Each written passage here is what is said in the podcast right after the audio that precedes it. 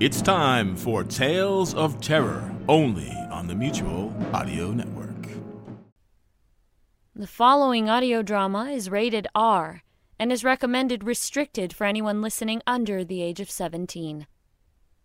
Now available from the Radio Theatre Workshop Chaos Reborn The Audio Adventures. Murder! Lady Petronella has been murdered! You knew Lady Petronella had money for you. You killed her to take it.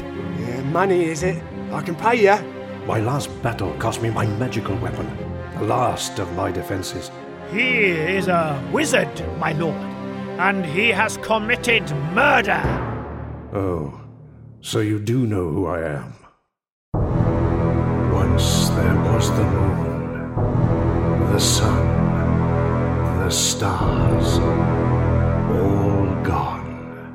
Magic caused this. Our world cracked and awoke monsters. A world of magic and battles. What the hell is that? A new full cast fantasy audio drama based on Chaos Reborn, the cult game by legendary game designer Julian Gollop. The sky is turning blood red, and the thing is tearing the town apart. Can you hold this line? You don't understand. You're a wizard. You can defend yourself against magic, against rulers who draw on the power of the sky itself. Again, you come to challenge me, wizard. You are nothing more than an assassin.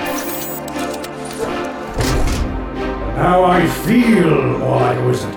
If he did it, it's for the money. Step back. The wizard who killed Lady P. He's coming for you. Absolutely guaranteed to win. Dagon! Edwin! Well, I did say I was a wizard. Physical versions available at www.radiotheatreworkshop.com, also available through Audible.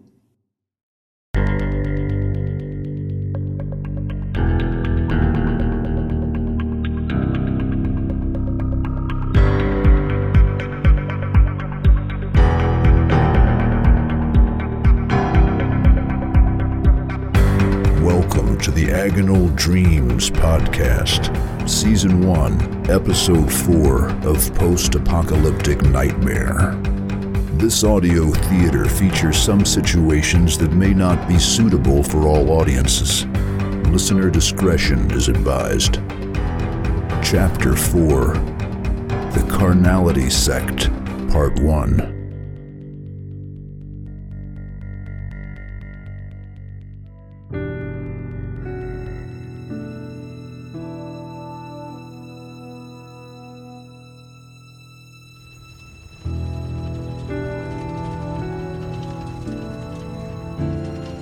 The group sat in a semicircle in the back of the moving truck. Each of them had their wrists bound, and they stared at each other in the darkness. Will somebody just say it already? First of all, how dare you? I'm not the enemy here, people. I'm not the one who tied you up. If you want to be angry at someone, be angry with these lunatics driving the truck. Everything I do, I do it to keep us all safe. You keep saying that, but what does it actually mean coming from you, Adrian? Not really the time or the place, Kat. Oh, come off it. You wanted to say it, and you wanted us to lie about Heather's baby. Whether he's with us, he was born and he matters. Even in this new world. Well, he did save her life, guys. All of ours. Oh my god, Kat. You, of all people, should be standing up for Heather. We can't lose our humanity. We've already lost everything else. What greater punishment is there in life than when you've lost everything that makes it worth living? Yes! Yes! Exactly! Did you write that? Not unless her surname is Shakespeare. I promise I didn't mean any of those things. I had to try to make them believe me that Heather isn't a threat to them. Well, you failed. Don't try to talk your way out of this, Adrian. We haven't forgotten that you pulled a gun on her right before these people showed up. Who knows what you would have done if they didn't come in? Ravi's words felt heavy as the rest of the group acknowledged he was right. Adrian lowered his gaze to the floor, unwilling to look at anyone squarely in the face. When we can get away from these people, we'll have a memorial for Christian. It's the least we can do. He didn't serve me for a mother anyway. Don't say that. You're going to get better. We'll help you. You shouldn't make promises that you can't keep. You didn't really kill anybody, did you? No, of course not. I mean, I don't remember killing anyone. She didn't do it. I was telling the truth about the foot. Oh, so you do know the difference between the truth and a lie? Whoever did it knew what they were doing. And either the Bashers are retaining some of their pre infection intelligence, or a psychopath is running around chopping people's appendages off and keeping them. And who knows what else. My god. How do you know it wasn't removed for a medical reason? Maybe there's a surgeon or something that removed it and left it lying around in the casino? Yeah, that's possible. Oh, that would be terrific if there was a real doctor around. There was nothing wrong with the foot. What do you mean?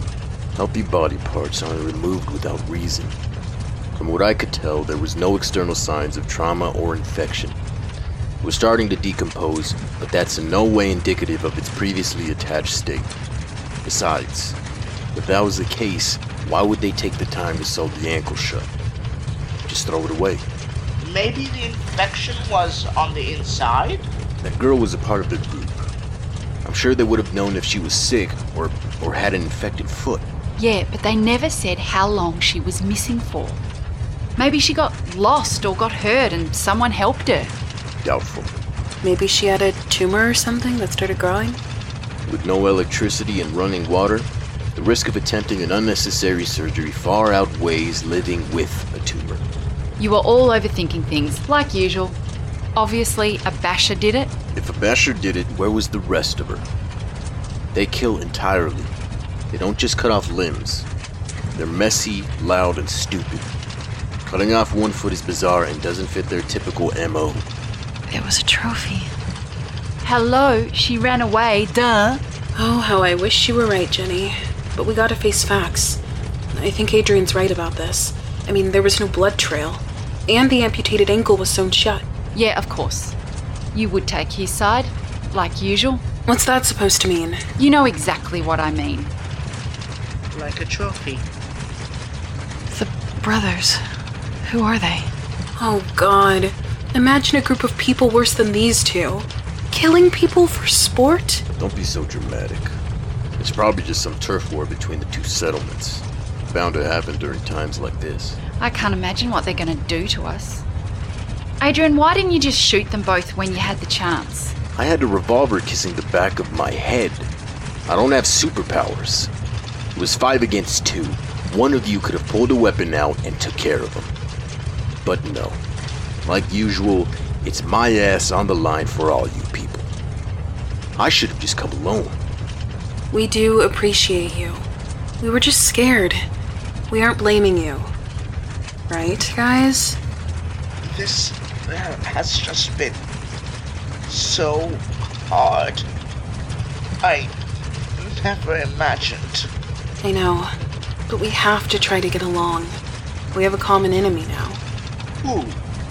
Those guys driving the truck? Or you mean the bashers? Everyone.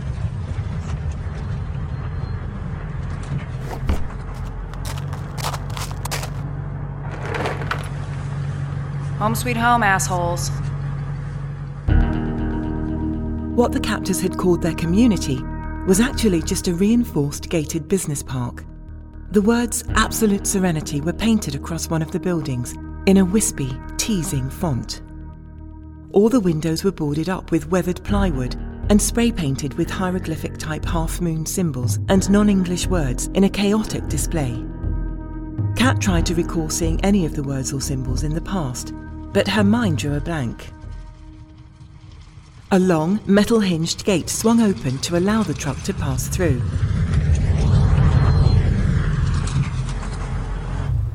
It was covered in barbed wire that clung to pieces of tattered clothing. Kat visibly shuddered when she saw that the shreds were on the inside of the gate. Someone, or something, was meant to be kept in. Raylan, take them to get cleaned up. Food, water, whatever they need. You, uh, doctor, let me show you where the sick bay is. This is a medical business park. Isn't the whole place technically a sick bay? Shut the hell up. The female captor kicked gravel at Adrian, who didn't acknowledge her childish antics. Please, sister, show some degree of humility. I'll come with you. I want to help. If you wish. This way, please. Jenny, Ravi, and Heather were led through a door that had initially read Medical Weight Loss Clinic, but now Chow Hall was scribbled over it in black marking. Ira, the male captor, turned in the opposite direction and led Kat and Adrian to the plaza's far end. They walked single file, under the building's metal awning, trying to keep out of the stifling rays. Kat looked straight across the parking lot, but all she could make out were the heat waves wiggling back at her, giving the entire place a dizzying effect. Their wrists remained bound. Even after they were forced out of the truck's back, they had neglected to release the bonds. Kat's wrists were now red and raw, the cloth rubbing back and forth across the tender flesh, but she remained silent, refusing to give either of them the satisfaction of hearing her protest. A few children's toys caught her eye, near the edge of the parking lot. A shiny, broken, blue bicycle leaned against a flagpole, its frame wheelless and rusty, but the perfect size for a small boy. Her thoughts immediately drifted to Christian. She bit her lip in defiance of the tears that threatened to roll down her cheek. A red rubber ball was the only other distinguishable toy amongst the haphazard junk. The type children used to play kickball with was stuck to the ground like an oversized melted piece of gum, its once round shape now a semicircle of glistening goo. Do you have children here? We used to. It's right here. Ira pushed open a set of double doors that led them into a dark room. He motioned for Adrian and Kat to enter in front of him. Kat shivered as she walked closely behind Adrian, her hand placed against the small of his back. A wave of nausea overcame her, and she stifled an overwhelming desire to vomit. Holy shit. What the hell happened? No, no, no. Not again. Get out of here. I believe you. I believe you. Just don't put me into the darkness again. there there was an accident. About a dozen people occupied the dark, dismal room. All women, with ages ranging from young teens to postmenopausal. All were significantly wounded, moaning weakly as they turned their faces from the light flooding in the room through the door behind them. The room appeared to be a former massage parlour turned hospital ward. Some women lay on cots, while others lay atop dirty sleeping bags, shivering uncontrollably, some weeping and others eerily silent. The smell alone was breathtaking. Rotten, insect infested flesh, open, oozing wounds appearing unattended for days, was on full display, as mouldy, crimson coloured bandages lay discarded all over the floor. Flies buzzed in and out of cavernous, gaping holes, no doubt laying their eggs and letting their maggots eat the dying flesh, putrefied by the hour. Kat dry heaved into her closed mouth, trying her best to hide her repulsion. My god, man. This is your whole group? Yes, this is our flower garden. We have two guys on the lookout. I'm the grounds manager, and Ray and Sam, they rotated supply runs. Guess it's it's just Ray now. They're in terrible shape. You have any supplies? Um, not many. I had no idea what I was doing.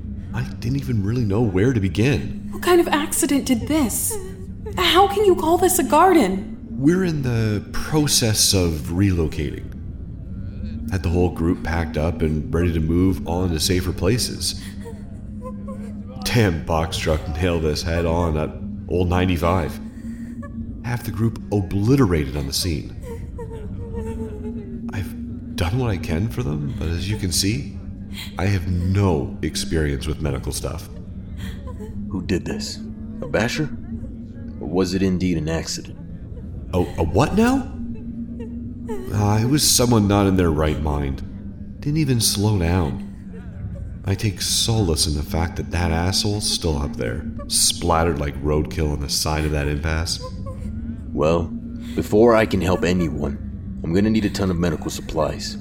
I could write a list, but someone needs to try and find as many as they can. Do you have any running water? No, we, we don't have that. But there's a farm not too far off of the well. We've been hand pumping it and bringing it back here. Good, I'm gonna need water. Lots of it. All right. I can help gather supplies. I don't think I can stomach being in here for much longer. I'll go with you. I know where the closest pharmacy is and medical supply store. There are four clinics in this plaza alone. Don't you have anything here? Kat needs rest, water, and food. She doesn't need to go out putting her life on the line for you people. Have you forgotten you brought us here against our will? Uh, yeah. Uh, about that. I was trying everything I could do to help them. Uh, most of the supplies here I wasted through trial and error. I, I'm speechless. Listen, man, I was desperate, okay? We've already lost enough people, including children.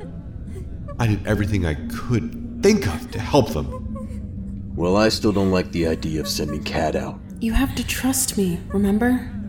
I'm trying. It's not you I don't trust. she seems okay to me, man. I'm just trying to save my people. Wouldn't you do the same for yours? Can you please stop talking about me like I'm not here? Look, would it make you feel any better if I had Ray go instead of me? She's excellent with her pistol and her knife. Absolutely not. I don't trust her for a second. She's young and scared, just trying to adjust to this new world like everyone else. But she's a natural born leader. Yeah, I don't buy it. She's got anger issues. I mean, yeah, but surely you can try to look past that. Adrian, let's do it for these women. Some of them are still young girls. They're innocent in all of this. I want to help. We can't let any more people die. Look, man, I ain't trying to be that guy. But my sister made it perfectly clear what you came here for. Okay, fine. Give me an hour to go through and check everyone over and write down a preliminary list. I'm not promising I can even do anything at all, but I'll try. You don't know what this means to me. I'm not doing it for you. Also, someone needs to clean up this room. Before I do anything, this area needs to be scrubbed from top to bottom. Open up a window or something to air out the smell of death. All these bloody bedding need to be trashed too. Okay, man, don't worry about it. Uh, come on, miss. I'll show you where you can get washed up and some food before we go out. The doctor can rest when we leave. All right. They have food that's not expired! Wait, why do you have so much food here? You weren't some of those people who hoarded a bunch of supplies, were you? Back when the madness started? You didn't seem too concerned when you were shoving all that food down your gullet. You know, it's people like you who. Ravi, no. Yeah, that's what I thought. Listen to your girlfriend. I just can't get over being in the air conditioning again. Don't get too used to it. Relax, Raylan. Tonight, there are guests. Make yourself at home while you're here. My sister won't bother you as long as you, uh, stay out of her way. I'm going up to the nest. What is that? That's what my sister calls the roof. It's where we keep guarded and make sure the fence is secure. Stop telling them all our business! Well, I'm leaving in about an hour, so make sure you come down before then. Why are you going out again? It's midday. Supply run with, uh. Cat. Seriously? Like the animal? As in short for Katya. Ah, I see. We are also part of the Short Name Club. I'm Ira Dan, Ira for short. My sister is Raylan, or Ray as she prefers. Okay. She obviously doesn't care, Ira. Don't waste your breath with this one. Don't mistake my brother's politeness for naivety. If you so much as think of running or smarting off, I'll kill you myself. Do as you're told, and everyone lives. For now. Got it? Yeah. I got it. Phew! This is a long list. How the hell are we supposed to find all this stuff? I can't even pronounce most of these things. What the heck is M for Tarasid? Lord almighty. Uh, listen, I know my sister went a little overboard back there with the gun and the threats and all that but it's hard to trust people now. Why does everyone keep saying that? Well, it's true, isn't it? I mean, those things aren't the only monsters around here anymore. Kat stole a sideways glance at him as he drove them into town. Ira remained totally at ease, as if they were only just two friends taking a lazy Sunday drive. His fingers tapped lightly on the steering wheel, and he kept checking the rearview mirror as if he were monitoring a tailgater. But, with no other cars in sight, the only thing that followed them was a long trail of dust. Halfway through the trip, he pulled the car over without a word. What are you doing? Ira leaned over in the driver's seat and fumbled in his back pocket before pulling out a box cutter. Kat's heart began to race as she watched him smile at her before taking her hand in his. She was so afraid, but she didn't say a word as he quickly slashed at the rip shirt tied around her wrists. She hastily tossed the remains out the window and rubbed her skin. Ira winked at her as he put the box cutter back into his pocket and resumed driving. Sorry about that. Looked uncomfortable. Well, guess I didn't even remember Ray tying you guys up. Kat rubbed her wrists again, savouring the feeling of being free from the bonds. Ira looked over at her and continued to smile, his bright eyes blazing. Thank you. Don't worry about it. Hey, can I ask you a personal question? How personal? Nothing crazy. I was just wondering where you were from. I get the vibe it's not from around here. But you don't have an accent or anything. It's just kind of, you know, freaking me out. Uh, sort of. It's complicated. Try me. I guess the easiest way to explain it is that I can adapt to my surroundings pretty quickly. So if you spoke French, I would too. Same with any other language. No way. Social chameleon. Tu ne sauras pas ce que je disais. That is so cool. Did you learn that from your parents or something? Unfortunately, I don't know much about my parents, to be honest. My father's an American. My mother died shortly after I was born, but I was raised by her. Um. Her family? I guess that's a way to look at it. Believe me, I understand how unconventional families work. Where's your father now? No clue. I came to the States to try to find him. Why after so many years? I was tired of living, uh, where I was. It was very small, and there were a lot of rules we had to follow. I decided I wanted to leave on my 18th birthday. So, I did.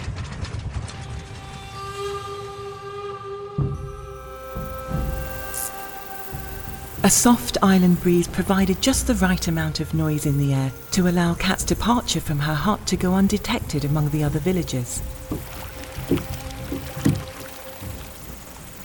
The kayak belonged to her, crafted by her own two hands, so she stole nothing at all from her own people, for she knew the severe consequences that may await her if she had been discovered.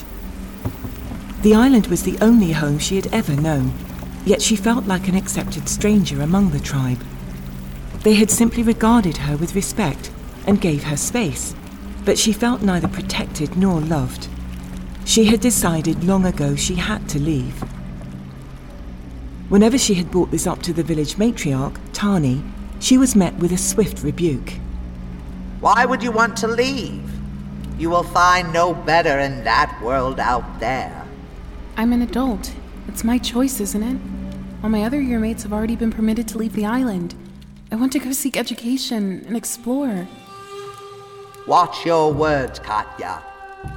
The goddess has chosen you for a different purpose. I don't want to be different.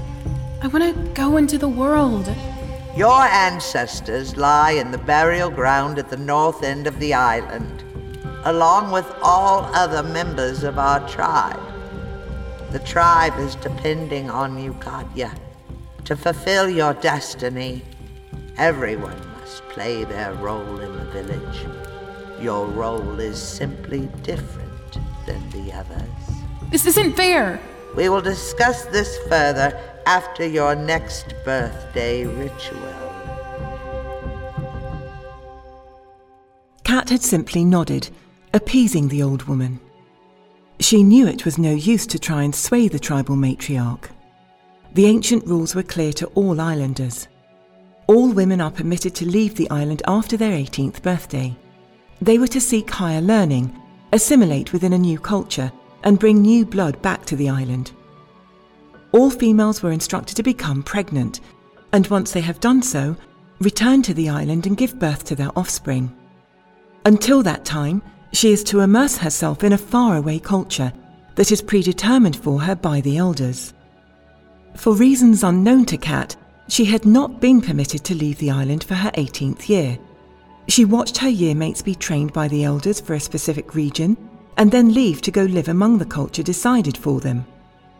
Some returned after several months, some after years, but all came back the same way renewed, pregnant, and educated.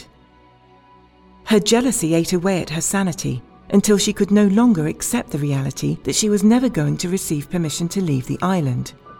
Teasing her with a discussion about the possibility of leaving only after another birthday had passed only added insult to injury.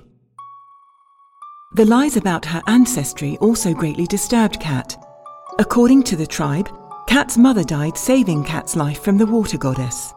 The specifics, though, were lost to her. Tani had told Kat that her father too perished in the sea, and Kat had believed her words for many years. But a few weeks before her birthday ritual, Kat took a walk along the island's northern side. All the graves were unmarked and unadorned, as this was prohibited by the tribal rules. So Kat did not know where her mother lay.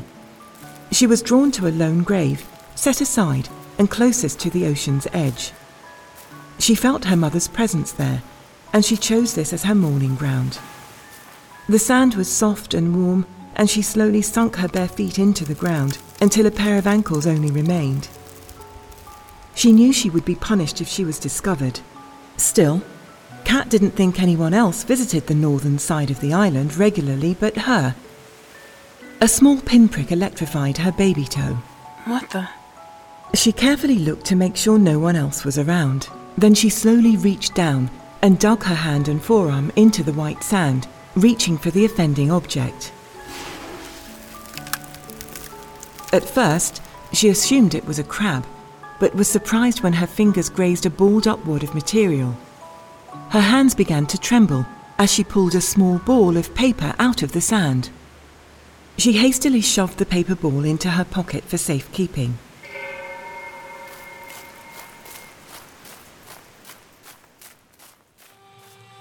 That night, Kat hurriedly rushed through dinner, feigning fatigue, and went to her hut. She sat, cross legged on the bare floor, staring out the entryway to her village. An hour dragged by, then two, as she watched her tribe members return to their dwellings for the evening. Even after the last member went to bed and stillness hung over the island, she sat, stone still, her heart racing in her chest, waiting. The ink was barely legible on the weathered paper, but Kat could tell it was a letter of some sort. Not only a letter, but a formal document. She was able to use the light from the fire to read legible portions of the letter. The top of the letter stated in bold black letters I 129F. Kat didn't know the meaning of this. She had been educated by the tribal elders of the village during her youth. Still, she knew there were only so many things that a group of secluded islanders was privy to in the form of education. The legal jargon confused her, but she continued to scan the letter for any sort of information she could understand. Yelena Kozlova? Yelena? Kat's stomach dropped to her knees, and she began to dry heave. Tribal members of the island have only one name. Kat was aware that people from other places sometimes had two or more names, She had read that in books. Her mother's name was Yelena. She had known this as part of her legend. Although she had always been told that her only name had been Yelena, Kat knew this letter had to be about her mother. She continued reading, blinking back tears of excitement and fear of being discovered. Another name appeared on the form several times, in addition to her mother's name. Ro, Jill, E, O, Song? Song? Kat knew this word, but could it also be a name? She didn't think so, but she wasn't sure. Streaks of pink and light yellow peeked out from under her closed door. She didn't realise she had been reading her letter all night. Kat smoothed it out once more and tucked it away in her pocket. She knew she couldn't stay on the island another night. The letter, although unclear and weathered, proved that her mother was from another place, a place where people can have two names. And this Rogelio song, was this her father perhaps? The lies made her feel sick, and she had to restrain herself during breakfast and the rest of that day so as not to raise suspicion. She watched the tribe begin to build a structure and wondered if it was for her upcoming birthday ritual. The letter burned inside her pocket, and she pushed all other thoughts out of her mind except for one escape.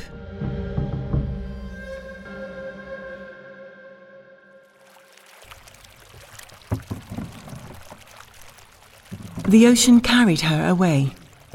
She turned back only once and saw the island as a small speck of insignificance on the horizon. Kat was a captive of the island for no longer.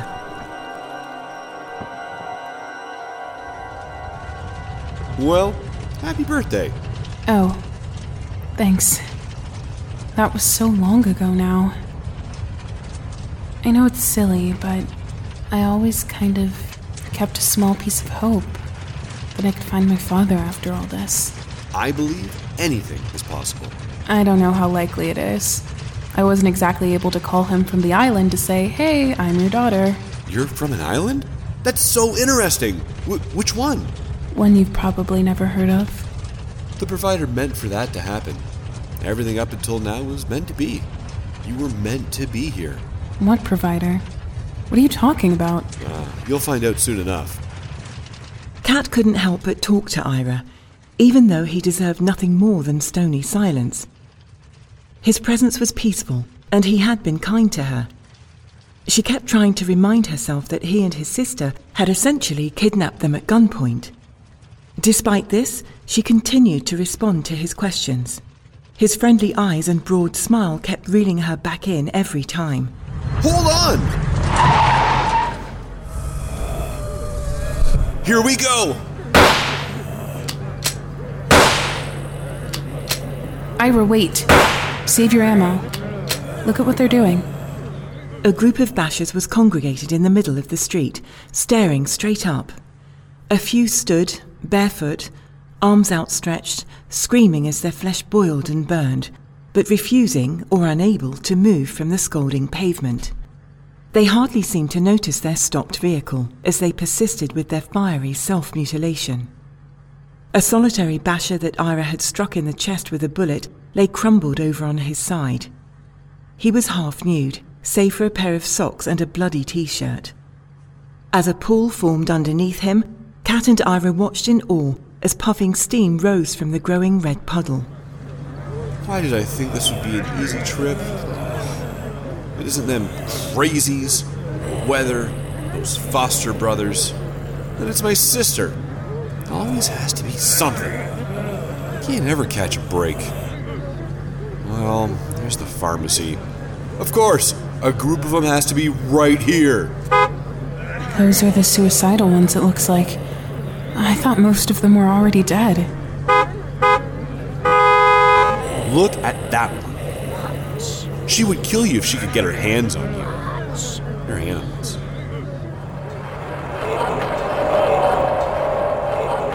I'm not so sure. Don't you roll down that window. I'm telling you, she would tear you to shreds if you were out there. Watch me. Watch me. Watch me. Kat closed her eyes as the basher screamed at her through the window. Her words were strangely familiar, but of somewhere she had never been. She felt a vision coming in. The present world faded away into blackness, exactly like it happened at the casino. This time, when she opened her eyes, she was standing in a crowd. People of all types walked around and through her.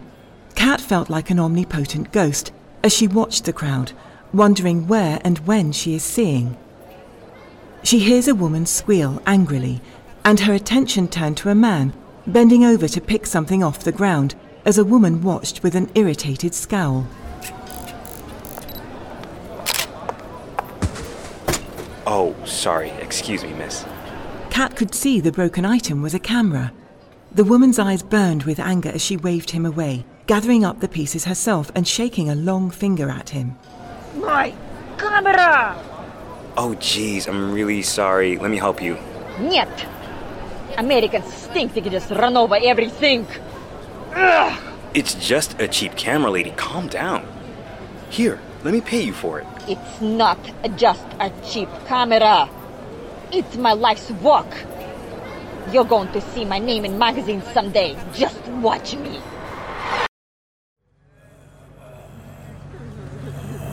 Come on, let's go. We'll come back to this one later. Maybe they will all be dead in a few hours. I don't want to waste my ammo unless it's an emergency. Even though, I, I gotta say, it's pretty fun shooting these things. It's like a video game. Huh? Ira's words brought Kat out of the vision and thrust her back into the present. She wondered why she had seen those two people and their mundane interactions. What does that even mean? The basher outside the truck had stopped screaming and stared at Kat through the window, wordlessly. Kat stared back and frowned. It was the first time she had looked at a basher alive in the eyes since the madness started. The woman's eyes were stark and empty. The pieces were there, but Kat felt as if her very soul was gone. Something about her eyes was so familiar it frightened her. She racked her brain, trying to remember where she had seen those eyes before, but nothing came to mind.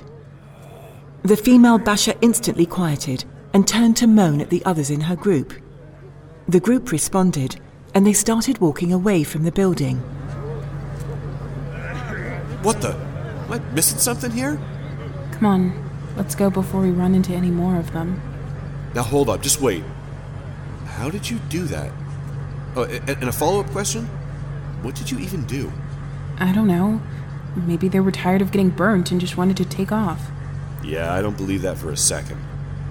I saw how that one was looking at you through the window. Who cares anyway? I got the list. Let's go. I just can't wrap my head around this. They do weird stuff sometimes. Please don't make a big deal out of this. Okay, not another word, I swear. But for the record, I think you're unique. The provider has chosen you for a reason.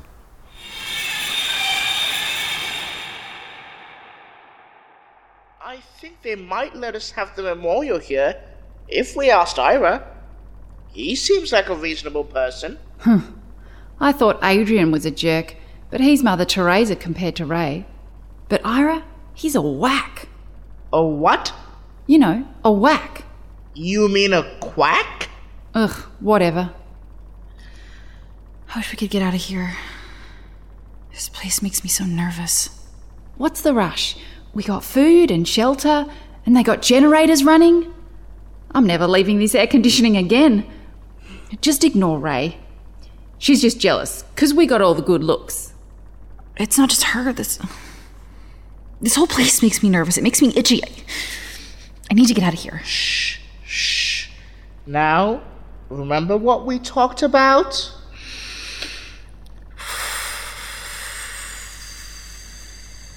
Right. I just need a little something to take the edge off. Then no more, I swear. Heather, you know you don't need it. Maybe it will rain soon? I heard them saying something about a well drying up. Once the water situation is under control, hopefully everyone can relax a little. The fire's coming all right.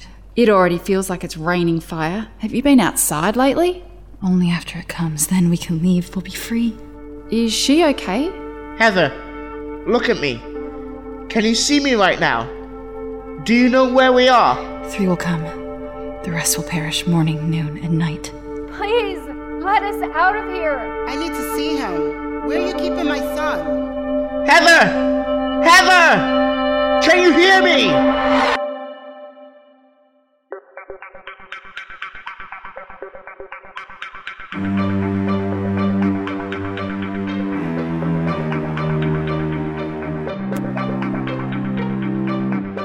Starring Journey Brown Santel as Kat, Andrew Quintero as Adrian, Esther Payne as the narrator, Chimabi Unujoku Brown as Ravi, Allegra Rodriguez Shivers as Heather, Gina Pietromonaco as Ray, and me, Emily Husband, as Jenny. This episode also featured the voice talents of She Melendez, Michelle Kane, Greg Thomas, Christopher Power, Melissa Chambers, Julian Kingston, and Nika Shakmuradova. Story written by Courtney Holloway. Sound design by Christopher Jarvis at the Radio Theatre Workshop. Original music composed by Bradley Parsons, Peter Cleff, and Konstantin Nestiarovich. For full access to the show notes, check us out online. And don't forget to head over to wherever you listen to podcasts to subscribe, rate, and leave us a review.